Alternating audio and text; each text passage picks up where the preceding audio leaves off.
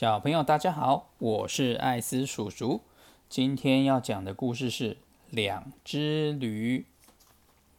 有两只驴，一只住在山林里，另外一只住在一个农夫的家里。住在山林里的驴子每天要到处寻找食物和水，而且常常恐惧其他的动物，像老虎、狮子，所以他总觉得自己生活过得并不满意。不像别的动物那么的轻松自在，他常常在想，如果有人能够让他吃得饱、安安全全的，那该有多好。有一次，这只在山里长大的野生驴子不小心走到一个村庄里去，正好碰到一只和它差不多大的驴子被关在马房里，它的主人正拿来许多草料来喂它。野生驴子看到这只被饲养的驴子住得好、吃得好，又不必担心有老虎或狮子来吃它，就很羡慕地说：“我们虽然都是驴子，可是你的生活过得真舒服啊！我真羡慕你。”那只被饲养的驴子不说话，只是苦笑。过了没多久，这只驴子的主人过来把它牵走。并且在他的背上放了许多的货物。驴子如果走得太慢的话，那个主人就拿棍子打他，催他快前进。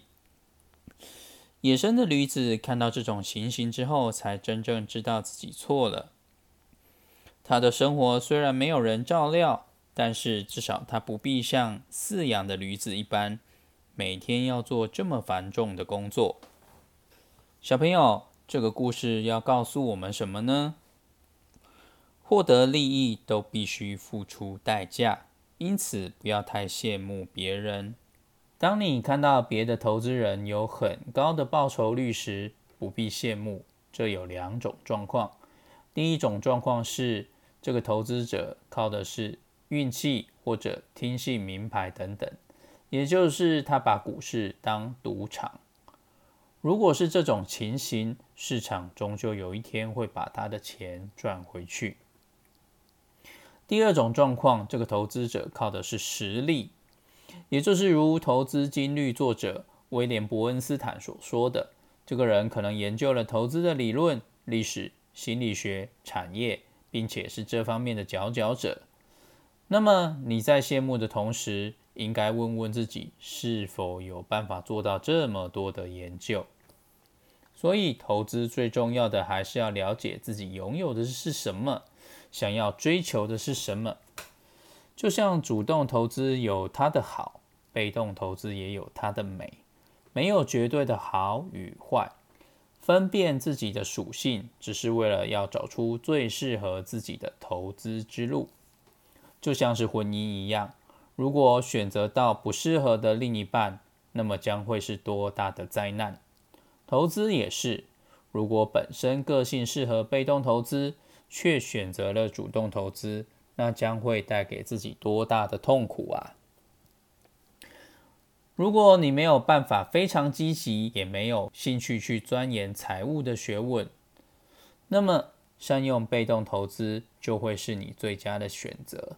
每年只会占用你一点时间去做投资，你还会有很多的时间去经营自己的人生。过得更多彩多姿，何乐而不为呢？巴菲特在写给股东的信中曾经说过：“一位对投资一无所知的人，如果定期定额的投资指数型基金，他的投资结果事实上可能比大部分的投资专家更好。”这听起来有些矛盾，但是当一个笨人承认自己笨的时候，他就变得不笨了。引用华尔街操盘手薛佑尚老师的著作《阿甘投资法》里面的数据，从一九九四年到二零一三年间的二十年为例，每年投资五千美元到标普五百，也就是 SPY，而且您全部是买在最贵的价位。经过二十年后，这个账户的价值会是二十二万七千美元。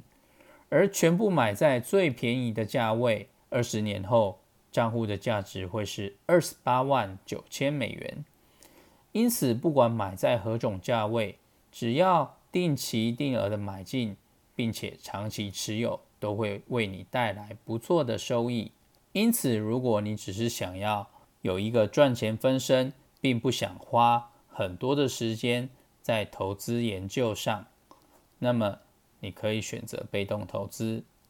就算你想要当一个主动投资者，你也可以先把被动投资研究好，之后呢，可以让自己在被动投资和主动投资各有一些部位去做比较，在确定自己适合的方式之后，再去做选择。那么今天的内容就到这里为止，欢迎大家追踪、订阅、分享我的节目，也欢迎留言。祝各位爸爸妈妈们、小朋友们。投资顺利，早日财务自由。